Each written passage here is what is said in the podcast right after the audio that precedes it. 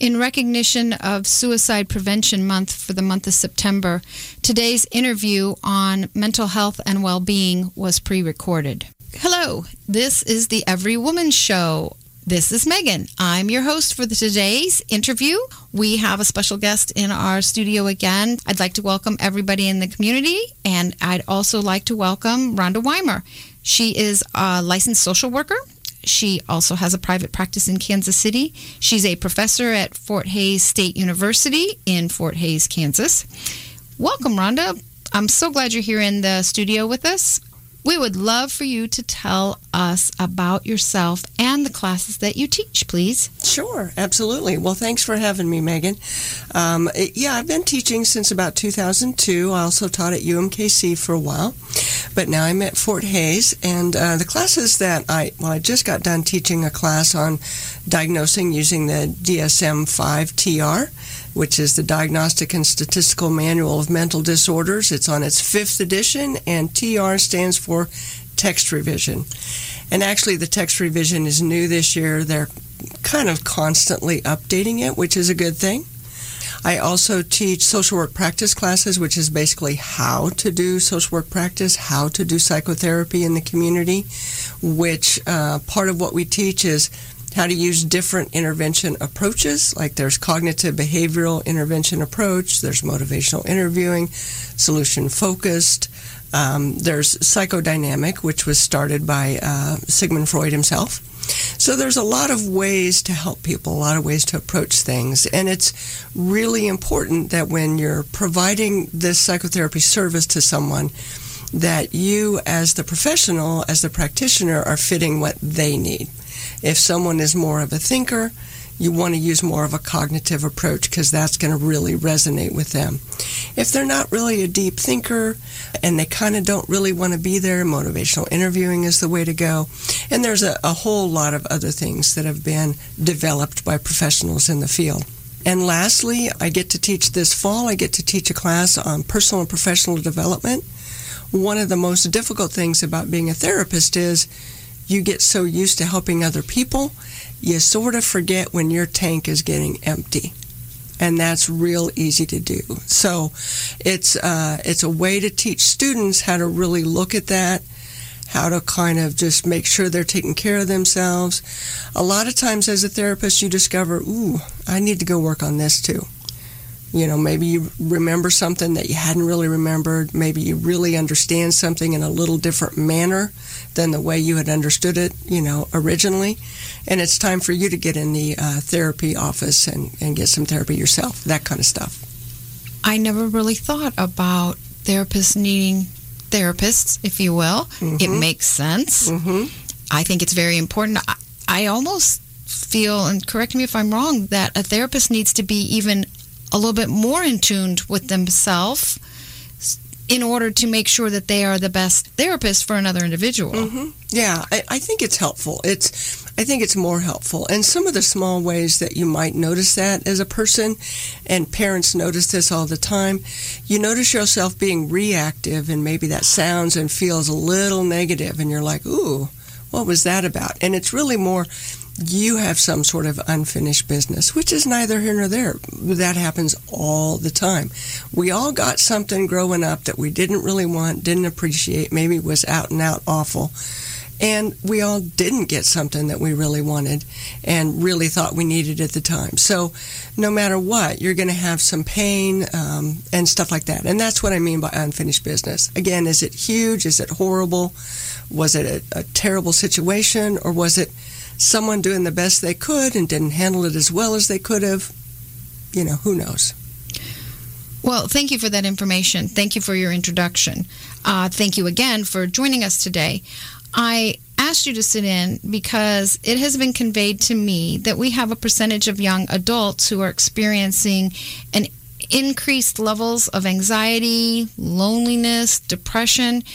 I just finished up attending a concert at the end of August where the artists were conveying concerns about sleep irregularities, anxiety, relationships issues, And I was really surprised to learn about that because they are fairly well known artists, and I wasn't expecting it, especially since the individuals were in their 20s. Mm-hmm. It was very enlightening to me. It was also very enlightening when the promoter recommended that we do some sort of a campaign to help bring awareness to the mental issue, Mhm. the mental health issues of individuals, especially in that age group, in our community. Mm-hmm. So that is how all of this came to the forefront for me and why I invited you.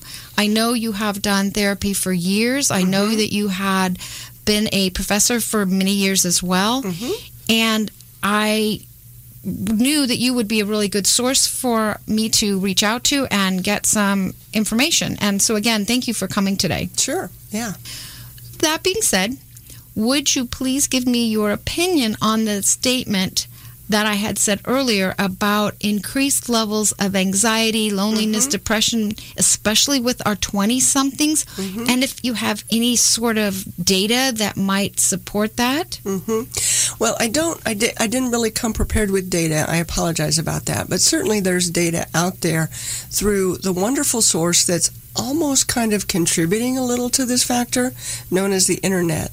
The 20 somethings have always had screens in front of them uh, TVs, iPads, um, movie theaters, phones, that kind of stuff. And while it's a great, great tool, like any great tool, there's kind of some things that can be negative about it. I think it has probably contributed to more relationship difficulties where people are used to sort of interacting through some of those screens and not really as used to interacting face to face without the screen in between. So I think that people can run into some problems there, which can lead to some of the relationship problems. I mean, there's always been relationship problems. There always will be. We could probably talk all week on that. Um, so anyway, you know, I think that those things are uh, maybe not on the rise, but but more noticed in young people. The other thing that I just have to mention here, Megan, and I want to applaud it, is we are willing to talk about it now as a population. So proud of Simone Biles and everyone else who's got who's got some renown out there in the community. People have been willing to say, "I'm not okay right now." And people who are willing to say it's okay to not be okay sometimes. That happens. We all have our great days and we all have our bad days. And if we're not okay, we need to be able to face that and admit it and do what we need to do. We don't need to hide it. I think maybe my generation and certainly my parents' generation, I think they just said, oh, well, you know, I don't have time for mental health. I don't have time to worry about that. I have to do this or that or the other thing. And that was just sort of the way things were looked at. Some cultures are still more heavily that way. For example, I hear from some of my students who are members of the Hispanic community that that's still kind of a mantra in their community where it's like, we just don't talk about that. There's no time for mental health. Um, if you're not mentally healthy, so what? Go to work or whatever. Take care of your kids, take care of your health, you know, etc. And uh, as much as we possibly can, leaving that ideology behind is going to be important. Mental health is just like health. If you had a broken leg, hopping around on it without treatment is not going to make it better, right? Mm-hmm. And in fact, it could make it much, much, much Mhm. worse. Mental health is very similar. When we take that same example of a broken leg, while that would stink to have a broken leg, you get it taken care of, you do what the doctor says. Pretty much a few weeks later, you're good to go. Um, and so mental health is the same thing. You do what you need to do to take care of yourself. Um, you do what the doctor said. You keep doing it. Maybe you do it for a long time. Again, with the broken leg, you might do physical therapy exercises for a long time afterwards. But but you're pretty much going to be good to go. You can be back to a 100% baseline. Where if you ignore it, it'd be just like ignoring the broken leg. I had never looked at it that way. That's a very good analogy. Thank you for that. hmm Would you say, and you kind of mentioned it already because you'd mentioned your generation and your parents' generation, is there is there anything else from the different generations that you see? Like, I'm thinking about, yes, I, I know it wasn't talked about when I was growing up, but I also didn't see the level of anxiety Mm-hmm. or dep- I'm sure depression was out there, but I definitely didn't see the anxiety. Mm-hmm. Is that what you have experienced in the field too, or have have individuals in our age group just done a better job of hiding anxiety, or did we mm-hmm. just not have as many things that caused anxiety? Well, I, I think anxiety is one of those things that it'd be a little silly to say that no one should have anxiety. We all have anxiety to some degree. You need that. I've played sports, performance artists. You need that keyed up feeling of being ready for the game, ready to play the concert. That's kind of a version of anxiety. I like to talk to my students about anxiety. It's like a cat. Most of us are familiar with a house cat. Many of us have house cats. Lovely little beings, right? Can they be a pain in the neck? Oh, yeah. But they typically bring us great joy and comfort. Now, a tiger and a cheetah and a lion, those are cats too, right? But would you have them in your house, right? Simply because all the little things that a small cat can do, a big cat can do on a much bigger level. Mm-hmm. So that's the way anxiety is. We all kind of probably have a house cat size anxiety in our lives. Sometimes it feels worse or more of a pain in the neck because we've got something big going on at work. Maybe there's a big family thing happening. You know, who knows? Maybe you're feeling like you need to make a change in your life, so you're feeling anxiety about that. So we have to live with that. We have to kind of manage that. And then sometimes we allow it to morph into, or we just have huge things happen and it's more like a lion just walked in the door.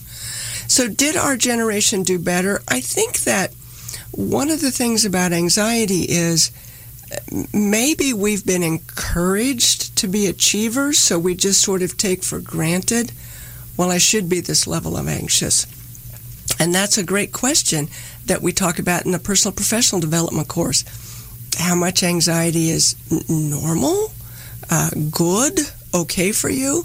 Or when do you need to be able to dial that back? When do you need to be able to flip the switch off? Because lots of people will provide their own anxiety and then just make it worse. Women are a horrible example of that. Women are sort of taught I clean house, I cook, I take care of the kids, I go to the grocery store, I go to the drugstore, blah, blah, blah, blah. Then they're in a relationship and they act like their partner can't do that, regardless of the gender of their partner. So women have given themselves those messages, and men have given themselves messages of, I have to make the right amount of money, I have to take care of my family in a certain way, I have to not admit I have uh, feelings when I'm concerned. You know, if I'm going to try to talk about anxiety, my buddies are going to punch me in the shoulder, something like that. Again, I think it's just mostly we need to learn how to dialogue more and know that it's there's going to be some anxiety. Know that there's going to be things that will probably always kind of amp us up a little bit, but also learn to identify things that can dial us back.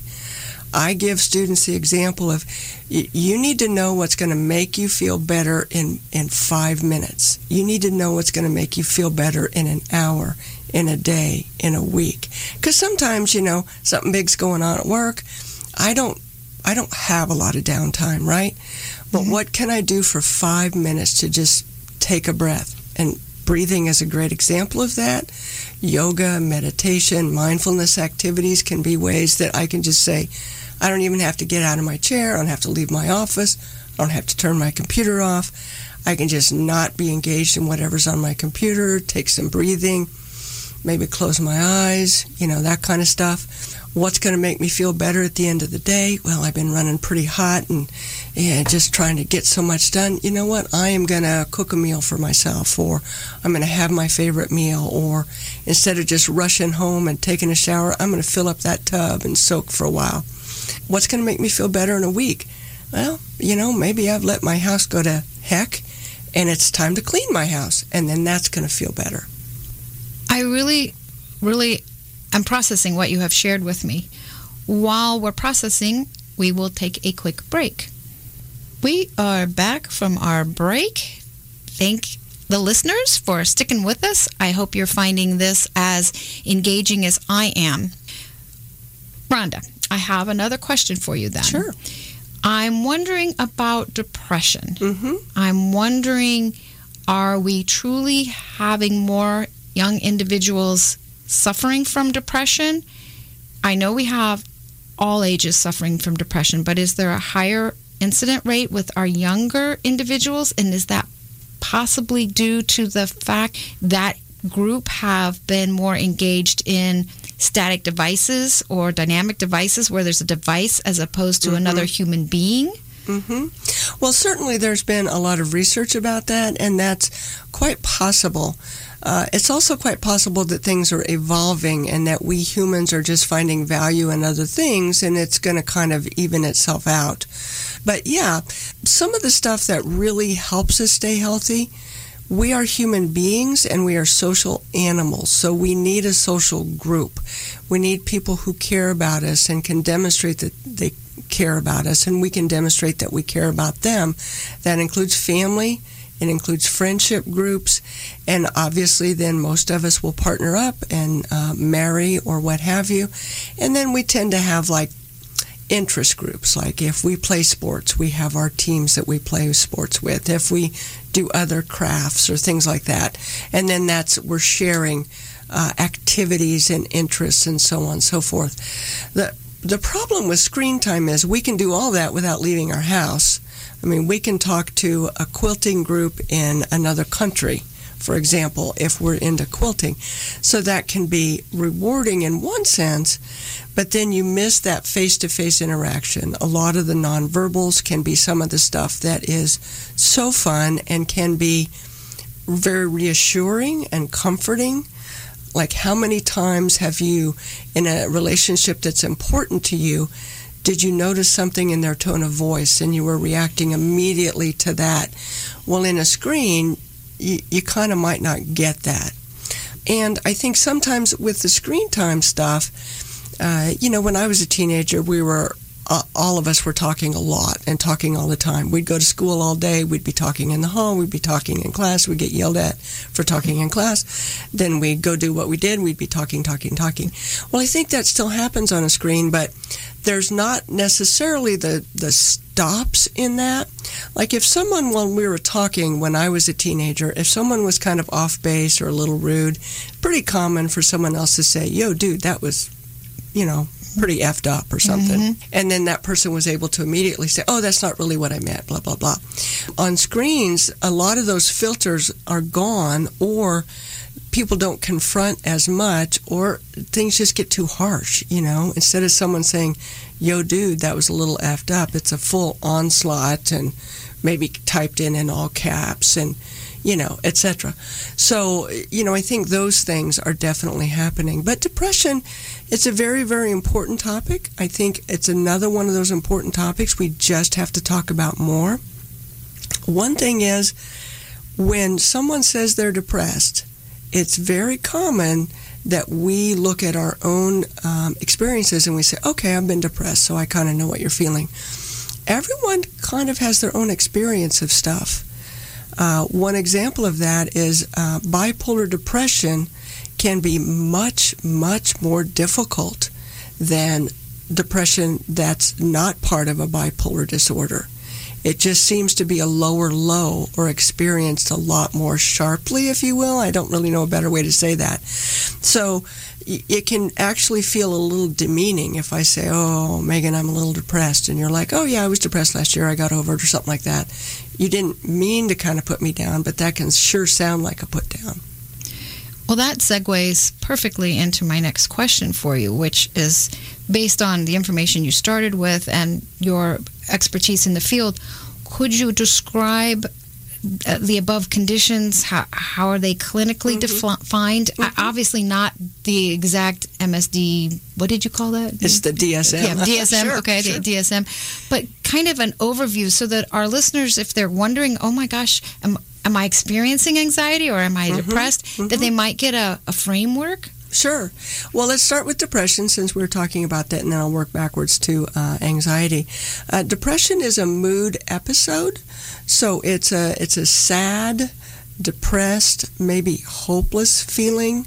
Um, so it's definitely a feeling that you're not at your best. You're not feeling your best. Now, everything in the DSM does require a duration. So, if you're sad for a few hours, you would not meet the duration requirements. But maybe you did feel bad for a few hours, and then who knows, something different happened, or you just did something different and, and now you're feeling better. But it's a period of time of at least a couple of weeks. You're not feeling fully yourself. You might have some sleep problems. You might actually sleep too much. You might not sleep enough. You might lose your appetite or you might be overeating. It's really kind of weird how some of these things are exact opposites, but they both meet the criteria. Sometimes people are feeling very hopeless and guilty. Sometimes people are feeling like they may want to hurt themselves. Sometimes people are actually uh, making some plans to hurt themselves. So that's basically depression in a nutshell. There's a lot of great treatments. We're going to get to those later, so I'll just kind of move on and talk about anxiety. Mm-hmm. There's a number of different anxiety disorders, and again, they all have diagnostic criteria, including a duration of time. Generalized anxiety disorder is where someone is just worrying about a lot of different things and can't really control their worry. So the minute they're not worrying about the car, then they start worrying about the cat. The minute they stop worrying about the cat, they're worried about dinner tonight and, you know, is my partner being faithful? I mean, they just can't stop their mind from it's just one constant negative thing or negative concern, if you will, uh, after another. Uh, so again, that and that has to be for a period of time. There's a panic disorder where someone might actually have a panic attack. It can feel very unexpected, where someone is suddenly maybe having difficulty breathing, maybe feeling their chest is tight, feeling like their heart is racing. They might suddenly feel like they're sweating.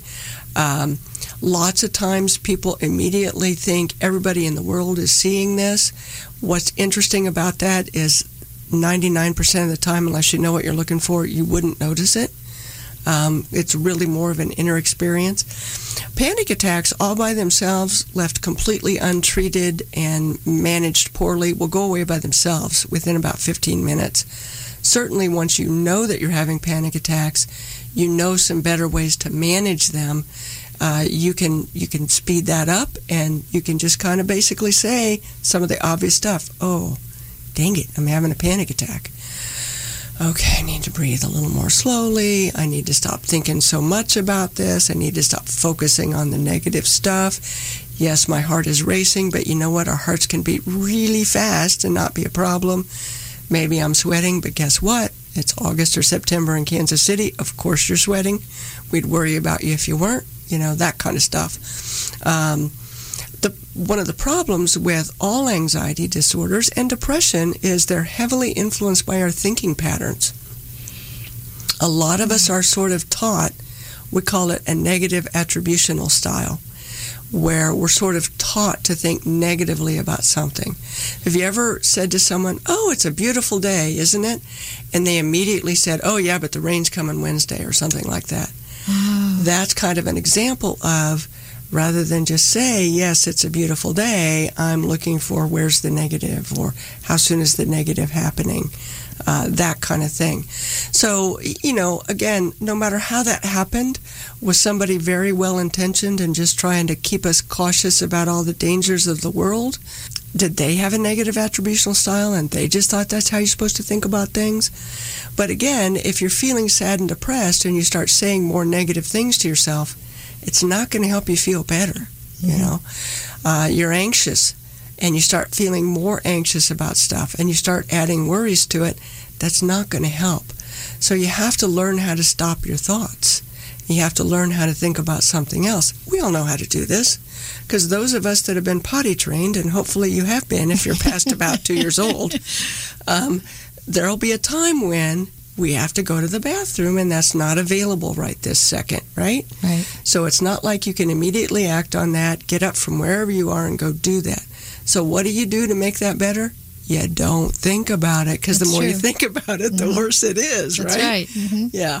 So uh, everyone knows how to do it. You've had to learn how to do it. You just have to learn how to do it with the uh, with these other things. Well, thank you for that. Uh, do you feel that there are any additional or, or other contributing factors to these situations or conditions that we haven't really voiced at the moment? Anything else playing into it? Well, I, I think it's natural that, I mean, we are all like human beings uh, with our systems, our circulatory system, our reproductive system, blah, blah, blah, digestive system. Within a system, probably a family system, maybe that's our family of origin, parents, siblings, and whatnot. Maybe it's our family of choice, our, whoever we have partnered up with, and whether we have children or not. And then that's within a system, a friendship system, and a, a community system where we live, wherever that Mm-hmm. is, Overland Park, what have you, within a state, within a country, etc. Well, I mean, how in the world can we look at all the things going on right now without being affected by so many things around us? We've got a lot of negativity that's happened Yes. on a global level, a lot of things that have happened on a national level. A lot of that stuff can feel super frustrating because it just feels like there's nothing we can do. Yes, and the media, the media is the media, and it tends to play the negative stories, not so much the positive stories. hmm Right. You know, again, it, it can just feel like our power to change things can be so minimal that then we forget that we have the power on a small basis to change things. Something not going well globally, you might not have that much power. Something happening in your family system that needs to get different, you have a lot more power there. And if you don't, then maybe you need to exercise a different kind of power and get a new system. Not that everybody needs to break up, but you know, that happens. Sometimes people have to face something like that where it's just not working for them and they need to find a system that's going to work better for them. When we all left home as teenagers, which most of us did, some of that was uh, very fraught with contention and, you know, arguments or what have you. Hopefully it's not that way still. Hopefully it's not that way all the time, etc. And and we also have to learn to some degree you know, again, I mentioned earlier, maybe we figured out something that happened in the past that we hadn't really paid attention to. You can't really fix stuff in the past. A lot of people can get stuck on that, and that can lead to more anxiety or more depression. Did something happen when you were 10 years old that shouldn't have happened, and somebody really should, you know, stand up and apologize? Yeah, maybe, but that may not happen. Lots of people don't apologize. Lots of people don't admit they were wrong. Lots of people don't admit that something that happened was as bad as it was. So you can't fix the past. You just have to fix you around that, if that makes sense. It does fix you around the issue, but fix yourself around the issue. Mm-hmm. Are you seeing evidence in the communities here of more young people struggling, or is it still about the same? I think I think the percentage is probably the same. I think the numbers have gone up because I think our population is growing. So if something is still affecting 10% of people, but now 10% of people is twice as much as it was five years ago, then of mm-hmm. course we're going to see a higher number. I think one of the things that's getting different, and that's good a good thing, is people are more willing to say that they're struggling. They're more willing to admit that they know other people are struggling and they're more willing to share that there's things to be done. So you're saying that because it's becoming more visible, Mhm. if you will, definitely more audible, Right? people are talking about it. Uh, there's a lot of artists singing about it. Mhm. And because I also DJ the K pop, one of the K pop shows here at the radio station, we dive into the lyrics a lot. Mm-hmm. And a lot of those lyrics have dealt with loneliness, depression, mm-hmm. sadness.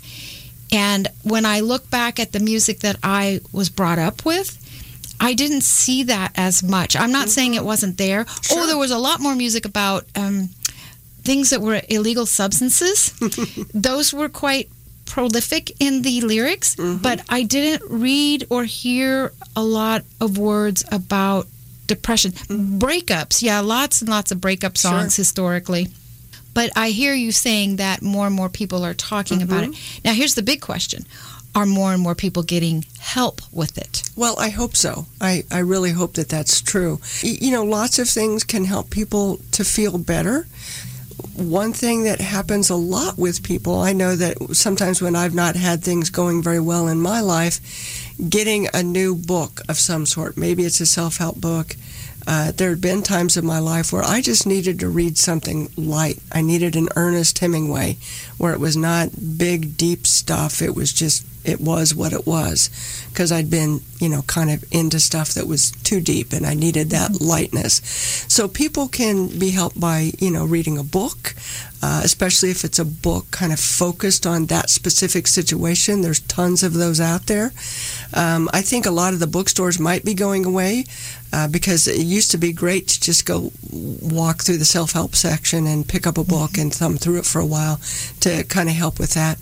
Uh, lots of people will do stuff with the Bible, you know, reading mm-hmm. the Bible. Maybe some people have gotten away from their spiritual practices, whether it's the Bible, the Quran, or whatever their faith is. So getting back to some of those practices can help.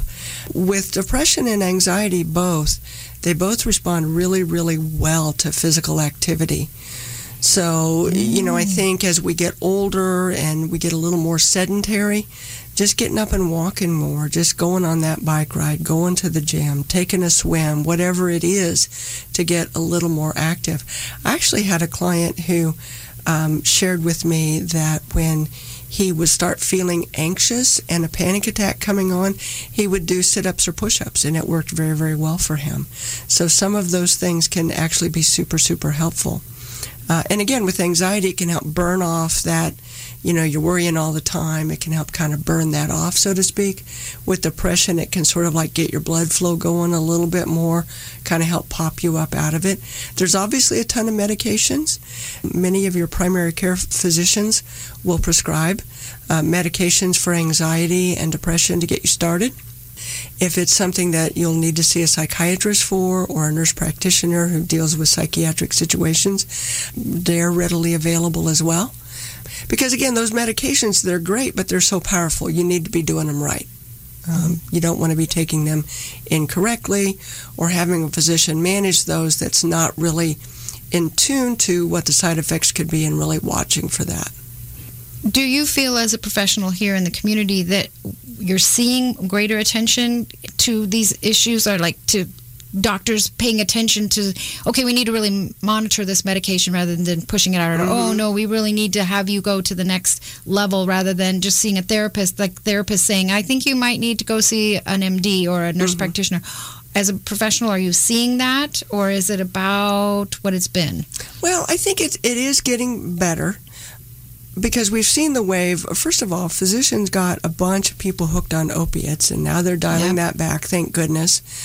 Physicians also got, and it was primary care physicians as well as psychiatrists, used to use benzodiazepines yep. a lot with anxiety, and that's a very addictive substance. The unfortunate thing with benzodiazepines was that they worked so well, people never wanted to do anything else. They only mm. wanted the pill.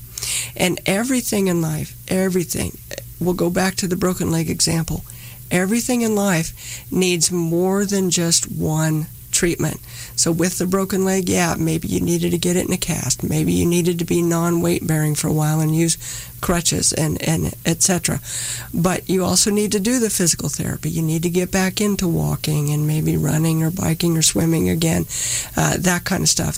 So it's the same thing with mental health stuff do you need a medication for your anxiety or depression? You know, maybe. But do you also still need to learn how to stop telling yourself negative stuff? Yeah, you do, you know, because you're the only one that can stop that. If you have a whole uh, bunch of people in your support network that are all super negative, you know, maybe you do need to change that. Maybe you need, maybe if you just ask them, yo, guys, this is feeling pretty negative, maybe that'll help. If not, there's other fish in the sea. There's other support networks out there. So you always need to do uh, more stuff. But yes, I think doctors are getting a little bit better. There are still some primary care physicians who are probably prescribing stuff that they really need to let a psychiatrist take over. But uh, I'd rather people start getting help and, and get themselves sort of on the right track rather than have uh, too much cut back by um, the primary care physicians, if that makes sense. Mm-hmm. You mentioned families, friends, different so you know changing your social group or your your interest group what can families friends employers employers do to help support someone who might be experiencing some anxiety or an imbalance in the present tense Well, I mean, first of all, uh, you know, don't make someone wrong and don't assume that you know what they're going through. Even if you have the exact same diagnosis, experienced in the exact same way, and you're able to figure that out, that other person's experience is going to be different because we're all unique. Um, so that's first of all. Second of all, family and friends, we can be more kind to each other you know, like we wouldn't want to say, oh, well, yeah, Megan's not coming to dinner again because she's depressed, you know, because that's a pretty negative message. Because we could give a different message of, oh, gee, Megan, I'm sorry that you can't join us. Are you sure you wouldn't be able to get here in time for dessert? That kind mm-hmm. of thing just to really try to encourage that, to put those messages more positively. And we've all had that situation in families where someone maybe thought they were doing the right thing or saying the right thing, but it just didn't really come out that way. So, so we can certainly look at our language, look at how we support people. There's already quite a bit of stuff in place for employers. Lots of places have EAPs or access to an EAP sometimes if it's a small employer, they're like, well, we're supposed to have this EAP through our insurance, but I don't know of anyone who ever used it. Let's find out. Let's so the, figure the, it out. The employee assistance program. Exactly. Yes. Okay. You know, maybe being as flexible as possible. I think of all the negative things that came out of the pandemic, I think we all learned that maybe we can work from home a little bit more. But you know, working from home might be exactly the wrong thing. I was just going to ask you that. If you think it's harming us rather than helping us. Right, because now we don't have to get dressed. Now we don't have to take a shower. Uh, yeah, we don't have to commute into work, so that's definitely a positive. But what about the loss of social engagement when see, you're not going into the office? See, exactly. So the person needs to be able to kind of problem solve and dialogue what is good, what's not good, what will really help, what won't help.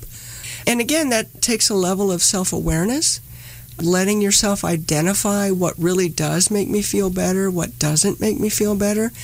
Uh, and some of that is small things. Like, if you ever had something, maybe you haven't had hot chocolate in a while, and for some reason you're drinking hot chocolate, and you're like, oh, I like that. that reminds me of blah, blah, blah. That was mm-hmm. positive, whatever it is. So, giving yourself that pause to notice those things. And then when I say to you, Megan, you need to know what's going to make you feel better in five minutes, I'll go get some hot chocolate. That makes sense. Yeah, mm-hmm. that makes sense. So all those little things. We were sitting outside where I live. We have some woods behind us, and the noises at night are just great. Right now it's locusts, which are kind of irritating. uh, but we're sitting outside. It was dusky. It was almost dark, and we have some owls that are nearby. We can hear the owls talking to each other. I did not know this until it happened a couple years ago, but a baby fox sounds like a little scream. So we've heard oh. foxes, you know, calling to their mom. And just noticing how much I like that. So again, it was like, what am I going to do to make myself feel better by the end of the day? I'm going to go sit outside tonight around dusk and listen to all those lovely noises. So, so whatever those things are for people, well, you probably have a favorite food that comforts you. Hopefully, stay away from alcohol and drugs and things like that. Yes, those will relax you and maybe they do comfort you to some degree, but they have such a high price and can have such a high price. So, noticing all those small things that really make you feel better. Does it make you feel better that you call your great aunt who you haven't talked to in a while? Well, there you go. That might make you feel better. Today I'm going to call my great aunt. That kind of stuff. So, kind of coming up with your own repertoire for self care mm-hmm. besides the top five, which is eat right, sleep right, exercise right, mm-hmm. be productive, mm-hmm. and I think I forget the last. Oh, breathe, breathe. Yes. Yes. But having those go to spots, but it sounds like it would be advantageous for every individual to know exactly what you were saying. A five minute, how can I make myself feel better in five minutes, in, you know, two hours, in the end of the right. day, for the week? And is there a uh, a training of some sort that employers can sign on for or find out about it? Is it called or titled anything? Well, there's a lot of people doing mindfulness trainings, mindfulness. and and they will do that at a workplace. So that can be scheduled. There's a lot of professionals out there who do that. There are certainly yoga and meditation uh, things that can be done. They might even be able to be done in a workplace. Uh, even if it's a workplace where people are wearing suits and ties and whatnot, they can maybe loosen the tie, take off their shoes for an hour, and uh, do some of these practices.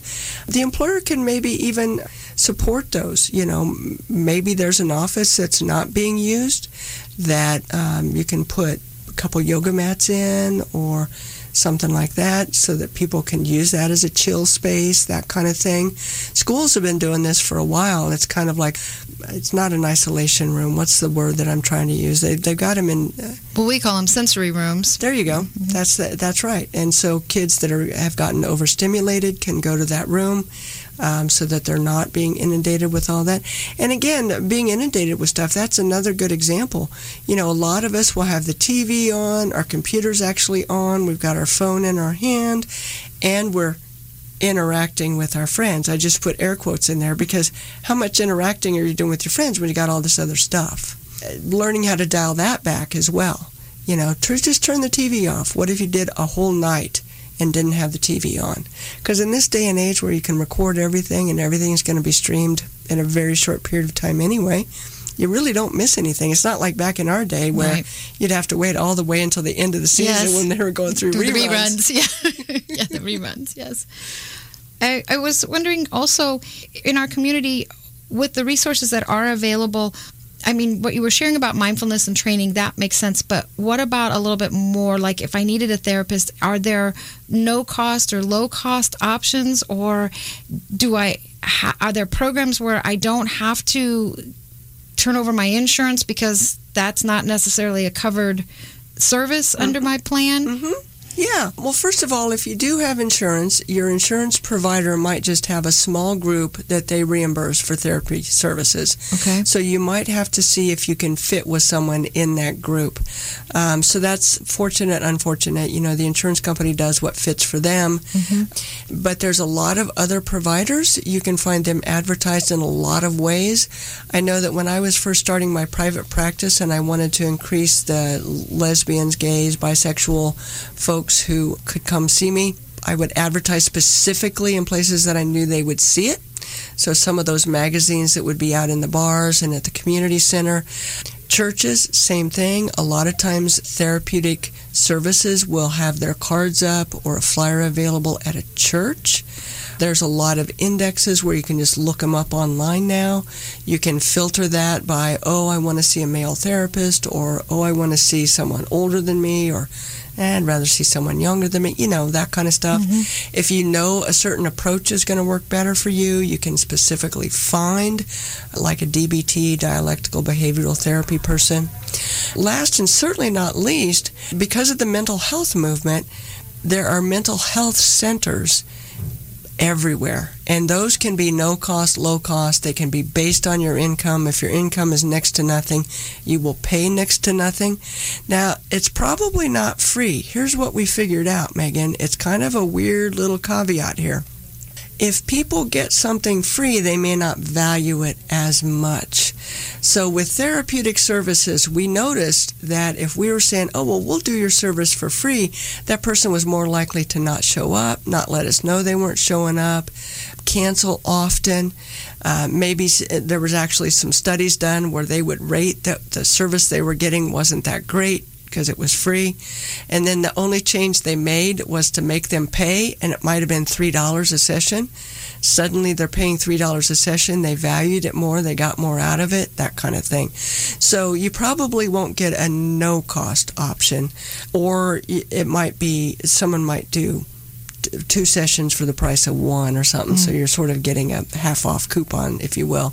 There's a lot of that stuff. So in the county where you live, there should be like there's a Wyandotte County Mental Health Center, Johnson mm-hmm. County Mental Health Center, Jackson County, etc. Your physician may also have a mental illness, uh, mental health and wellness kind of approach. So they might have someone just right at their office. So the same place you go to get all your other medical services uh, you could, you know, start seeing a provider there. If you're going to school, every high school, every elementary school, every college, every um, community college, every university has some sort of a health and wellness center where therapeutic services are available. Oh. So you can you can access those there. So there's a lot more support than you would guess.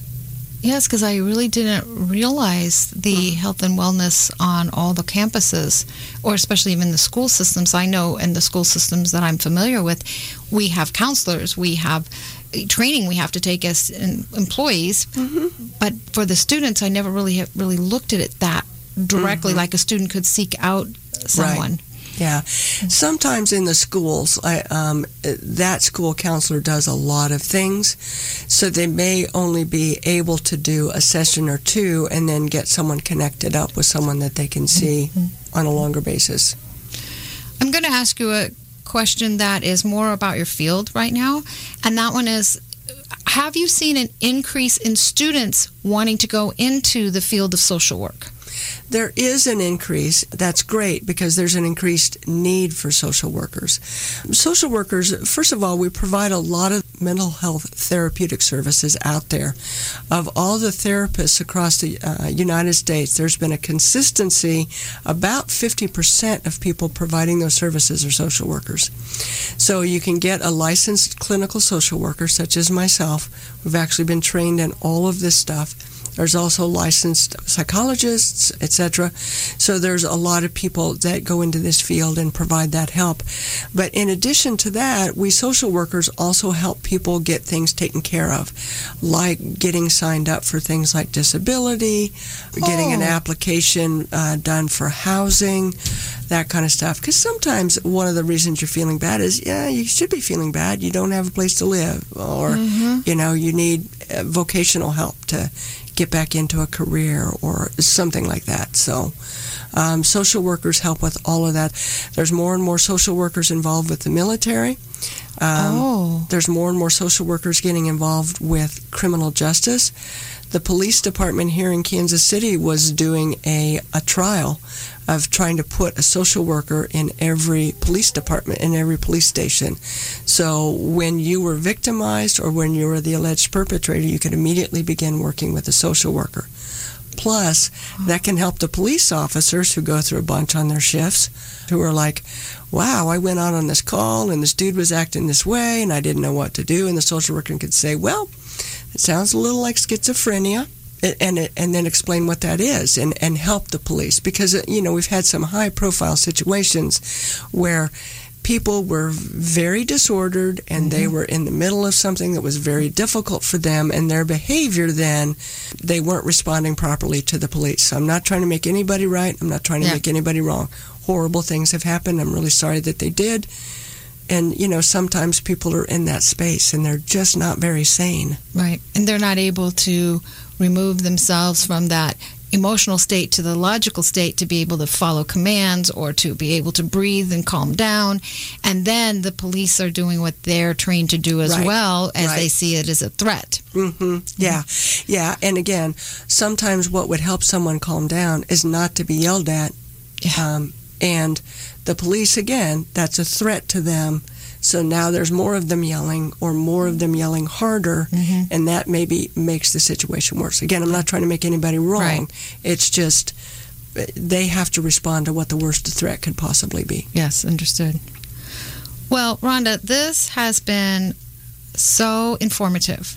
Great. I truly thank you for coming into the station today and talking with us about this very important topic of mental health and well being and making sure that you know yourself or you can identify issues within yourself that you need to take action on and that it is okay to take action and to say and talk about it. hmm I'm glad to hear that mental health is coming more and more to the forefront. I'm still very sad to hear that our 20 somethings are experiencing mm-hmm. it so much more because when I look back at my age at that time, I was having the time of my life in college. I'm not saying that I didn't have moments and issues, mm-hmm. but I my college years were so mm-hmm. fun. I got so many experiences and I just don't recall having I do remember being very lonely leaving from being home and then moving six hours away to go to college out of state. And I was lonely because I missed my friends and I didn't have any new friends. And that was difficult for right. me. But it wasn't to the level of anxiety and depression.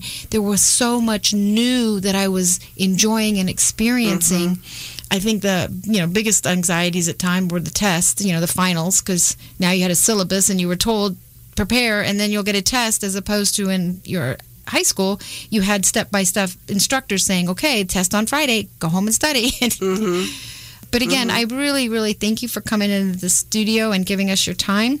Is there anything you'd like to share as a parting remark in any way? Well, just uh, just again, be kind. Um, y- you don't know what someone's going through. You don't know what's going to help them per se, and are they responsible for trying to figure out what they need and what's going to help them? Yeah, uh, and there's no there's no reason to make it worse. And just you know, check on each other.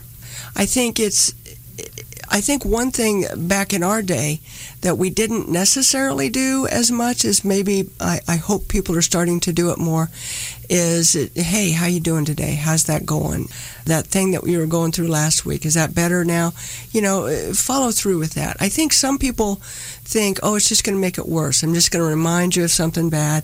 No i'm going to basically share with you that i care and that i remembered you were going through something and i'm trying to check in and I do think the Kansas City area is much more in line to do that. I mean, that's who we are. When you call somebody on the telephone, it's not, hey, Rhonda, can you come over? It's, Rhonda, how are you? How's mm-hmm. it been going? Mm-hmm. Hey, I'm wondering, do you think you can come and talk on the radio show today? It's a lot more cordial. Mm-hmm. And that is one of the things that endears me to Kansas City. Mm-hmm. So be kind. Be kind, everybody. That's Rhonda's advice. Well, again, thanks for stopping in. Appreciate thanks, it. Thanks for having me. I mm-hmm. appreciate it.